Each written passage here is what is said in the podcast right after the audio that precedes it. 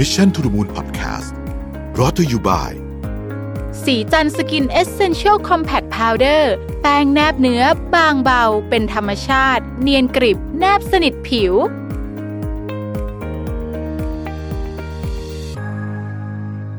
สวัสดีครับยินดีต้อนรับเข้าสู่ Mission to the Moon Podcast นะครับ คุณอยู่กับรวิศ หาญอุตสาหะครับ วันนี้ผมจะมาชวนคุยเรื่องของการคาดการณ์เศรษฐกิจไทยในปี 2021 นะครับ ซึ่งก็ต้องขอขอบคุณข้อมูลจาก SCB EIC นะครับ รายงานฉบับนี้ความยาวสัก 10 กว่าหน้านะครับ ท่านไหนที่อยากจะดูละเอียด สามารถเข้าไปอ่านในเว็บไซต์ได้นะครับ แต่วันนี้ผมจะพูด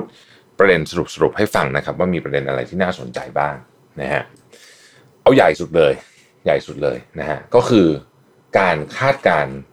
GDP การเจริญเติบโตของ GDP นะครับ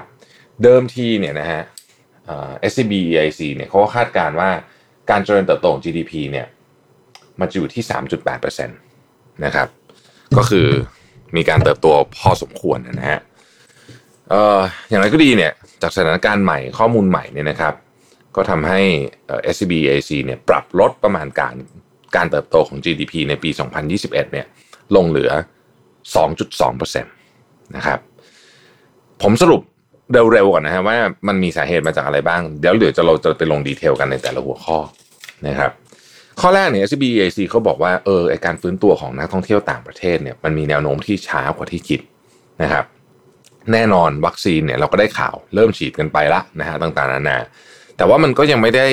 รวดเร็วนักเหมือนที่เราคาดการณ์กันไว้ในช่วงแรกนะครับ ไทยเองนะฮะ จะเปิดให้มีผู้ที่ฉีดวัคซีนสามารถเดินทางเข้ามาในประเทศ โดยลดข้อจำกัดในเรื่องการกักตัวไหมเนี่ย อันนี้ก็เรื่องหนึ่งนะครับ แล้วก็เขาจะกล้ามาไหมก็อีกเรื่องหนึ่งนะฮะแต่อย่างไรก็ดีเนี่ย s b a c ก็คาดการณ์ว่าการเดินทางท่องเที่ยวระหว่างประเทศนะครับ จะฟื้นตัวชัดเจนเนี่ยนะครับ ก็ต่อเมื่อประเทศต้นทางมี herd immunity แล้วนะฮะโดยการประมาณการตรงนี้นะครับ ผมขอลงดีเทลนิดหนึ่งนะครับ การประมาณการว่าประเทศไหนจะมี herd immunity เมื่อไหร่เนี่ยนะครับเขาก็ได้ใส่มาในนี้ด้วยนะฮะเอ่อคำว่า herd immunity ก็โดยทฤษฎีนะมันก็คือว่ามีภูมิคุ้มกันนะฮะได้รับวัคซีนอะประมาณสัก 6-70%ของประชากรนะครับเอ่อ herd immunity นะเอาประเทศแรก ๆ ที่คาดว่าจะมีคือแคนาดานะครับอังกฤษนะฮะ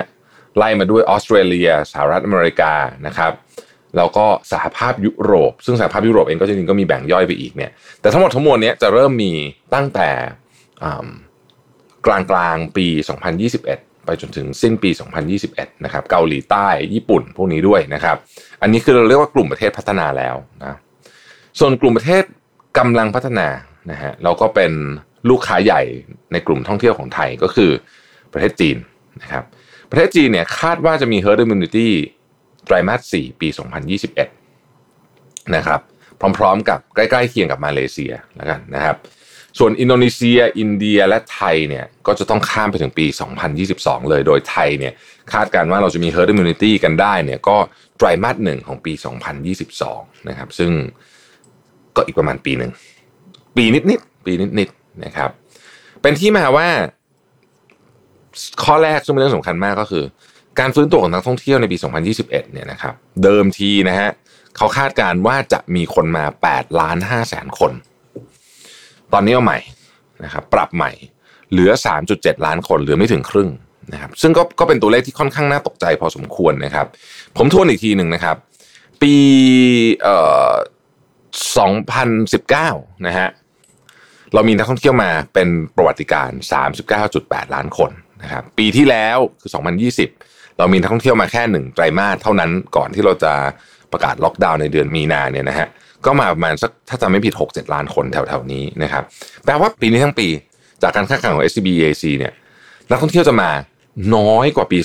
2020 น้อยกว่าปี 2020 อีกนะครับนะฮะอันนี้ก็เอ่อเป็นประเด็นที่หนึ่งนะครับประเด็นที่สองคือเรื่องของการเอ่อไทม์ไลน์นะฮะของวัคซีนในประเทศไทยนะฮะอันนี้ก็มาสรุป ให้ฟังทีว่าไทม์ไลน์เป็นยังไงนะครับไทม์ไลน์ของวัคซีนในประเทศไทยเนี่ยเราก็ทราบกันคร่าวๆแล้วว่าวัคซีนตัวไหนจะมาเมื่อไหร่นะครับผมสรุปให้ฟังอีกทีหนึ่งนะครับปลายเดือนกุมภาพันธ์ 2021 นะครับ2แสนโดสมาจากซิโนแวคนะฮะอันนี้ก็จะให้กลุ่มบุคลากรทางการแพทย์แล้วก็กลุ่มเสี่ยงก่อนนะครับปลายเดือนมีนาคม 2021 นะครับ อีก 8 0 0 0 0 0 โดสจากซีโนแวคนะครับ อันนี้ก็ให้บุคลากรทางการแพทย์และกลุ่มเสี่ยงอย่างต่อเนื่องนะครับ ปลายเดือนเมษายน 2021 นะครับ อีก 1 ล้านโดสจากซีโนแวคเหมือนเดิมนะฮะบุคลากรทางการแพทย์และกลุ่มเสี่ยงนะฮะล็อตใหญ่นะจะเริ่มมานู่นนะฮะพฤษภาคมถึงมิถุนายนปี 2021 นะครับ อันนั้นก็มาจาก a s t r a z เซ e c a ซึ่งผลิตโดยสยามไบโอไซเอนส์นะฮะอันนั้น 26 ล้านโดสนะซึ่งก็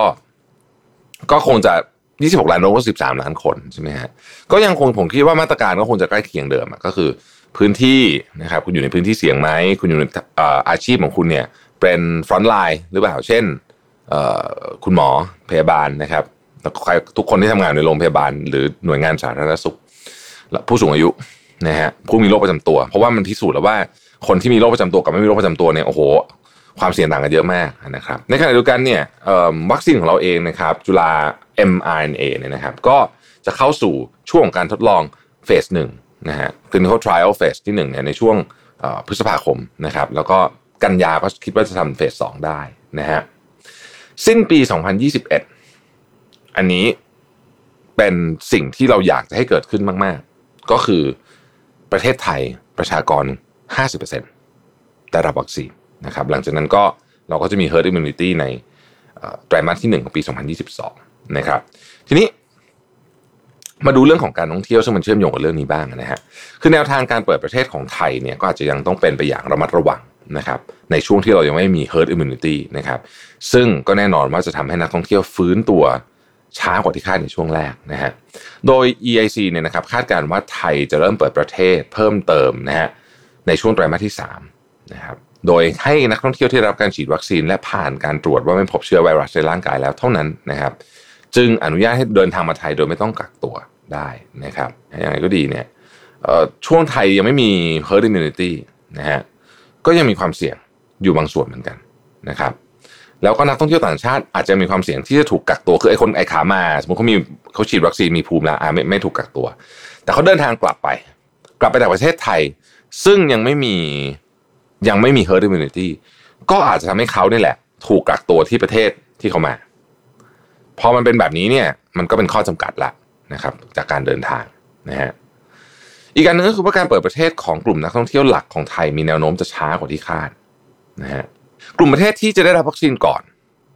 แล้วก็น่าจะมี herd immunity ก่อน ก็คือกลุ่มประเทศพัฒนาแล้ว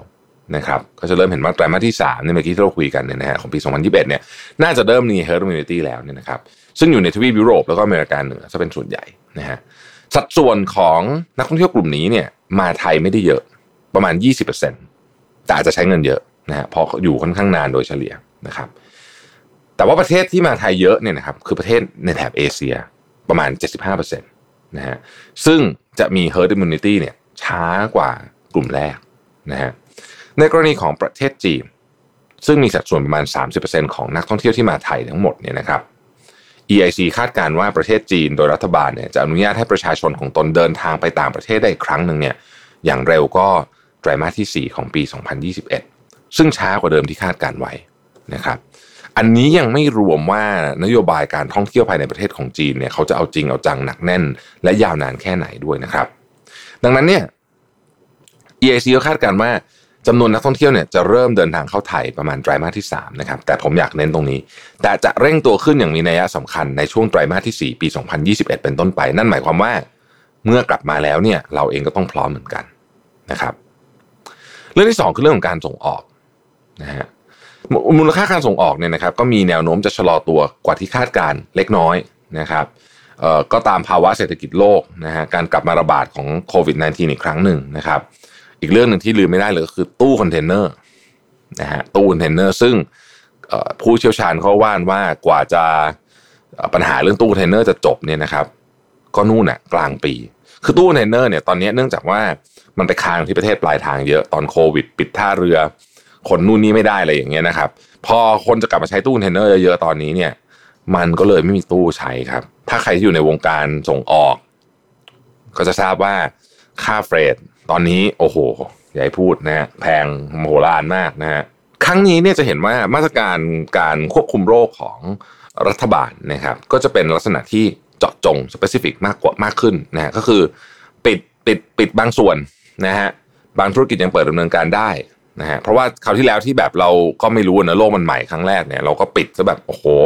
เต็มที่เลยเนี่ยมันก็เสียหายค่อนข้างเยอะนะครับยังไงก็ดีเนี่ยนะฮะถ้าไปดู Google Mobility นะครับ คือการเคลื่อนไหวตัวของประชากรเนี่ยนะฮะเราก็จะพบว่าด้านการค้าปลีกและการสันทนาการเนี่ยปรับลดลงจากไตรมาสก่อนค่อนข้างมากนะฮะปรับลดจากไตรมาสก่อนค่อนข้างมาก ซึ่งน่าเป็นห่วงเหมือนกันนะครับ ซึ่งส่งผลกระทบในแต่ละภาคส่วนแตกต่างกันออกไปนะฮะอันนี้ส่วนตัวนะรู้สึกว่าเท่าที่ทำการสำรวจมาเนี่ยนะครับ ก็คือคนไม่ค่อยกล้าใช้เงินนะนะฮะก็คือยังยังเป็นห่วงอนาคตอยู่พอสมควร นะฮะทีนี้เนี่ยมาตรการการช่วยเหลือของภาครัฐนะครับ เราก็เพิ่งมีออกมาเอ่อเป็นชื่อเราชนะใช่ไหมนะครับ เราชนะเนี่ยนะครับ ก็ผมอยากจะมาชวนคุยถึงมาตรการการช่วยเหลือของของประเทศอื่นบ้างนะครับ อย่างในเอ่ออังกฤษนะครับอังกฤษเนี่ยเขาเน้นเรื่องของการช่วยเหลือแรงงานที่ถูกพักงาน พูดง่ายก็คือว่าพยายามรักษาการจ้างงานให้ได้มากที่สุดนะครับเรียกว่า furlough scheme นั่นเองเนี่ยนะฮะซึ่งก็จะ ขยายออกไปนะครับจนถึงเมษา 2021 ผมไปเร็วๆนะตรงนี้นะฮะหลายประเทศในยุโรปก็มีลักษณะคล้ายๆกัน บางประเทศก็มีการตั้งกองทุนขึ้นมา เพื่อสนับสนุนธุรกิจที่มีปัญหานะครับ บางประเทศก็จะมีการขยายนะฮะมาตรการพักชำระหนี้มาตรการที่เกี่ยวกับสินเชื่อต่างๆ นานาเหล่านี้เนี่ยนะฮะออกไปอีกนะครับแก่ธุรกิจที่ได้ผลกระทบนะฮะญี่ปุ่นจีนเนี่ยจะใช้วิธีประมาณนี้นะครับแล้วก็มีการตั้งกองทุนเพื่อจุดประสงค์อะไรบางอย่าง นะฮะเช่นเพื่อเพิ่ม productivity เพื่อทำ digital transformation ต่างๆนานาเหล่านี้นะครับ ผมก็ยังเชื่อว่าปี 2021 เนี่ยภาครัฐจะมีส่วนสำคัญที่สุดเลย ในการที่จะฟื้นเศรษฐกิจให้ได้นะครับ EIC ประเมินว่าการฟื้นตัวของเศรษฐกิจโลกในช่วงครึ่งปีแรกเนี่ยจะมีแนวโน้มชะลอตัวลงที่เรียกว่า soft patch นะครับกว่าที่เคยคาดการนะฮะจากการมาระบาดของไวรัสอีกรอบหนึ่งนะครับ แล้วพอพอจัดการมันได้แล้วเนี่ยประมาณหนึ่งเนี่ยนะครับก็จะทยอยฟื้นตัวในช่วงครึ่งปีหลังนะครับตามความเชื่อมั่นของการคืบหน้าการฉีดวัคซีน และมาตรการสนับสนุนของภาครัฐในแต่ละประเทศทำให้เศรษฐกิจโลกทั้งปี 2021 เนี่ยอาจจะขยายตัวลดลงจากที่ประเมินไว้เล็กน้อยเพราะเหตุผลจากเพราะว่าต้นปีมันมันหนักนะฮะจากการที่เศรษฐกิจโลกขยายตัวแต่ต่ำกว่าที่คาดไว้เนี่ยนะครับทำให้ EIC คาดการการส่งออกเป็นขยายตัวที่ 4%จากเดิมที่เคยคาดการไว้ 4.7%นะครับ โดยจากการระบาดของโควิด -19 รอบใหม่เนี่ยนะครับ ส่งผลให้เกิดการชะลอตัวของเศรษฐกิจโลกในระยะสั้นตามที่กล่าวไปแล้วเมื่อกี้นี้นะฮะ จึงทำให้การส่งออกไทยมีแนวโน้มจะฟื้นตัวช้ากว่าที่คาดโดยเฉพาะช่วงครึ่งแรกของปี ประกอบกับการขาดแคลนตู้คอนเทนเนอร์เป็นอีกปัจจัยหนึ่งที่สำคัญนะครับ แล้วก็ค่าเงินบาทที่แข็งเมื่อเทียบกับประเทศ ในภูมิภาคนะฮะก็กดดันนะครับค่าเงินบาทไทยก็ก็มีแนวโน้มจะแข็งค่าขึ้นนะฮะตอนนี้ก็เห็นเลข 29 กันทุกวันเลยนะครับ ทีนี้มาดูเรื่องของการระบาดรอบใหม่ กับประเทศไทย และการบริโภคของภาคเอกชนจะเป็นยังไงบ้างนะครับ EIC คาดการณ์ว่าการระบาดรอบใหม่ในไทยจะส่งผลกระทบต่อการบริโภคของภาคเอกชน โดยคาดการณ์ว่าผลกระทบจะน้อยกว่าการระบาดในรอบแรก แต่มีแนวโน้มในการ ซ้ำเติมปัญหาแผลเป็นทางเศรษฐกิจที่มีก่อนหน้านะครับ จริงอยู่ที่การระบาดในไทยรอบนี้นะรอบใหม่เนี่ยนะฮะรุนแรงกว่ารอบแรก แต่มาตรการในการควบคุมโรคเนี่ยเข้มข้นน้อยกว่านะครับเราเห็นมาตรการในการควบคุมโรคเนี่ยเข้มข้นน้อยกว่า เพราะฉะนั้นเนี่ยผลกระทบทางเศรษฐกิจก็อาจจะน้อยลง น้อยกว่ารอบแรกน้อยกว่ารอบแรกเพราะว่าคราวที่แล้วเรา national lockdown เลยปิดมันทุกอย่างนะฮะคราวนี้เราก็เป็น target lockdown นะครับ แล้วก็มีการผ่อนคลายมาตรการออกมาเรื่อยๆนะครับการระบาดรอบใหม่เนี่ยนะฮะ EIC เขามองว่ามันส่งผลกระทบต่อกิจกรรมทางด้านเศรษฐกิจ โดยเฉพาะเศรษฐกิจที่มีลักษณะเป็น face to face ก็คือต้องมาเจอหน้าค่าตากันนะครับ โดยถ้าเราไปดูข้อมูลการเคลื่อนไหวนะฮะจาก Google และ Facebook Google Facebook เขามีข้อมูลการเคลื่อนไหวเนี่ยนะครับเอ่อก็จะพบว่าการเคลื่อนไหวเนี่ยปรับลดลง ตั้งแต่มีการระบาดระลอกใหม่เป็นต้นมานะฮะ ซึ่งหากพิจารณาแบบนี้เนี่ยเราก็จะค้นพบว่าเคลื่อนไหวลดลง กิจกรรม face to face ลดลงนะครับ แล้วก็ออนไลน์แพลตฟอร์มกลับมาคึกคักอีกครั้งหนึ่งนะครับ นั่นแปลว่าประชาชนก็มีความกังวลในการใช้ใช้ชีวิตตามที่สาธารณะนะครับ แต่ว่าพวกบริการส่งของออนไลน์ ส่งอาหารออนไลน์ค้าขายออนไลน์ประชุมออนไลน์แล้วก็พวกสตรีมมิ่งเนี่ยก็ยังขยายตัวได้อยู่นะครับยังขยายตัวได้อยู่ตามพฤติกรรมของ ของของคนในยุคนี้นะครับอีกเรื่องหนึ่งนะฮะ EIC เดี๋ยวคาดการณ์ว่ากรณีที่เป็น base scenario นะครับจะต้องใช้เวลาประมาณสัก 2 เดือนในการควบคุมการระบาดระลอกใหม่ โดยผลของการระบาดและมาตรการการควบคุมเนี่ยจะทำให้ภาคเอกชนมีการบริโภคลดลงประมาณสักลบ 1.2 ของ GDP จากที่เคยคาดการไว้นะครับ อันนี้ก็เป็นเร็วๆนะฮะอะทีนี้ มาดูมาตรการของภาครัฐบ้างอย่างที่ผมบอกนะครับว่าจริงๆภาครัฐเนี่ยสุดยอดจะบุคคลสำคัญเลยในครั้งนี้นะฮะก็เป็นก็เป็นคนที่มีเงินเยอะที่สุดแล้วเป่าตังค์เยอะสุดตอนนี้เนี่ยนะครับทั้งนี้ภาครัฐเนี่ยจะมีบทบาทสำคัญต่อการพยุงเศรษฐกิจในปีนี้นะครับโดยยังมีเม็ดเงินอีกกว่า6แสนสี่หมื่นล้านบาท เพื่อใช้ในการเยียวยาและกระตุ้นเศรษฐกิจนะครับ โดยนอกจากการอัดฉีดเงินผ่านงบประมาณปกติแล้วนะฮะ ภาครัฐยังมีเม็ดเงินเพิ่มเติมที่สามารถพยุงเศรษฐกิจได้คิดเป็นวงเงินราว 6 4 0 0 0 0 ล้านบาท ซึ่งเป็นเม็ดเงินที่แบ่งจากพรกองกู้1ล้านล้านบาทนะครับตอนนี้ยังเหลืออยู่5แสนล้านบาท แล้วก็มีเม็ดเงินของงบส่วนกลางอีก 1 4 0 0 0 0 ล้านบาทนะฮะงบกลางเนี่ยเพื่อช่วยเหลือผู้ได้รับผลกระทบจากโควิดเนี่ยสี่หมื่นล้านนะครับแล้วก็เป็นงบกลางเพื่อกรณีฉุกเฉินเนี่ยอีก 99,000 ล้านบาทนะครับโดยล่าสุดเนี่ยนะครับภาครัฐได้อนุมัติโครงการเราชนะนะอย่างที่เราทราบกันนะครับเพื่อเป็นการเยียวยาผู้ได้รับผลกระทบ กว่า1 3 1 1 ล้านคนนะครับ โดยให้เงินคนละ 3,500 บาทต่อเดือนเป็นเวลา 2 เดือน ทั้งหมดทั้งก้อนนี้เนี่ยรวมกันเป็นเงินประมาณนะฮะ210,000ล้านบาท ซึ่งมาตรการดังกล่าวก็จะช่วยบรรเทาแหละผลกระทบของการระบาดระลอกใหม่ได้ในระดับหนึ่งนะครับ ทั้งนี้หากเทียบกับการคาดการณ์ครั้งก่อนที่ยังไม่มีการระบาดระลอกใหม่เนี่ย EAC เขาคาดการณ์ว่าภาครัฐจะใช้เงินกระตุ้นเศรษฐกิจมากกว่าเดิม รวมถึงมีการโยกวงเงิน ให้เป็นมาตรการช่วยเหลือเยียวยาผู้ได้รับผลกระทบมากขึ้นนะครับ จากเดิมที่อาจจะเอาเงินเนี่ยไปลงทุนคือเดิมเนี่ยเงินก้อนหนึ่งจะถูกนำไปลงทุนของภาครัฐ แต่พอมันมีระบาดระลอกใหม่นะฮะเงินลงทุนก็จะต้องถูกโยกมาเป็นเงินช่วยเหลือในลักษณะแบบที่เราเห็นของไทยชนะนี่แหละนะครับ จากปัจจัยทั้งหมดทั้งมวลนะฮะสรุปอีกทีหนึ่งนะครับ มี GDP เนาะเดิมทีเนี่ยคาดการณ์ว่าจะบวก 3.8 ตอนนี้ EIC ปรับใหม่เหลือบวก 2.2 นะครับ หายไป 1.6%นะครับ โดย EIC เนี่ยพูดถึงปัจจัยเสี่ยงที่ต้องจับตาไว้นะฮะ อันนี้เป็นปัจจัยเสี่ยงโดยภาพรวมของประเทศเราแล้วกันนะครับ มีด้วยกันทั้งหมด 6 ปัจจัย 1. ระยะเวลาในการควบคุมการระบาดรอบใหม่ระลอกใหม่นะฮะสองความล่าช้าในการกระจายวัคซีนในไทยให้แพร่หลาย อันนี้คือปัจจัยที่สองสามแผลเป็นทางเศรษฐกิจที่อาจส่งผลต่อเสถียรภาพสถาบันการเงิน ผ่านระดับหนี้เสียที่เพิ่มขึ้น อันนี้น่าเป็นห่วงมากนะฮะเรายังไม่ได้พูดประเด็นนี้กันในรายละเอียดสักเท่าไหร่สี่ปัญหาเสถียรภาพทางการเมืองในประเทศ ซึ่งอาจจะส่งผลกระทบต่อความเชื่อมั่นในการลงทุนได้นะครับห้าปัญหาภัยแล้งจากระดับน้ำในเขื่อนที่ยังต่ำกว่าค่าเฉลี่ยในอดีตนะครับและหกค่างเงินบาทที่แข็งเร็วกว่าค่าคู่แข่ง ซึ่งอาจจะ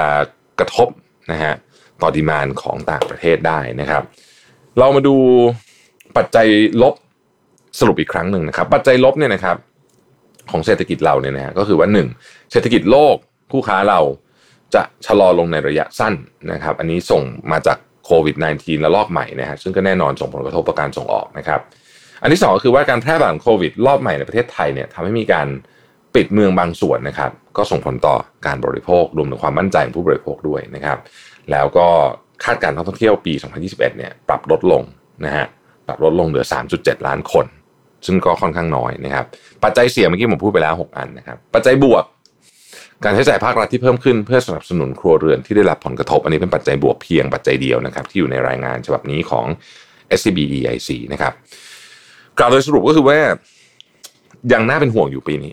ยังน่าเป็นห่วงอยู่ปีนี้นะครับ ก็ต้องระมัดระวังทุกเรื่องนะครับระมัดระวังทุกเรื่องระมัดระวังเรื่องกระแสเงินสดสำหรับผู้ประกอบการระมัดระวังเรื่องค่าใช้จ่ายนะครับ ระมัดระวังเรื่องของการใช้เงินในเรื่องที่ไม่จำเป็นนะครับ ส่วนเราเราท่านท่านบุคคลธรรมดาทั้งหลายเนี่ยผมก็คิดว่า ก็มีเรื่องที่ต้องระวังเยอะนะฮะเราก็พอจะคุยกันโอ้ยเราคุยกันเรื่องนี้บ่อยมากแล้วนะฮะก็นั่นแหละ ใช้งงใช้เงินนะฮะระวังแล้วก็รักษาสุขภาพกายสุขภาพใจให้ดีนะครับ แต่ผมอยากจะปิดท้ายตอนนี้ซึ่งอาจจะฟังดูเครียดๆเนี่ยนะครับ ด้วยด้วยด้วยด้วยด้วยความจริงข้อหนึ่งที่ว่า เนื่องจากครั้งนี้มันลงไปเร็วมาก แล้วก็ลงไปหนักมาก ผมยังมีความเชื่อส่วนตัวนี่ความเชื่อส่วนบุคคล ว่าตอนที่มันกลับมานะครับ มันก็จะกลับมาเร็ว แล้วก็กลับมากลับมาเยอะในในหลายธุรกิจไม่ใช่ทุกธุรกิจ เพราะว่าครั้งนี้เนี่ยมันกระทบไม่เหมือนกัน บางธุรกิจก็ไม่กระทบเลย มีเป็นบวกด้วยซ้ำบางธุรกิจก็กระทบหนัก แต่มันจะกลับมาครับเราก็กลับมาแล้วเรากลับมาแบบหลายธุรกิจจะกลับมาเร็วเลยนะฮะตอนที่กลับมาเนี่ย ความพร้อมของเรานี่สำคัญมาก คือถ้าเขากลับมาแล้วเราไม่พร้อมเนี่ย เราก็ไม่สามารถที่จะเ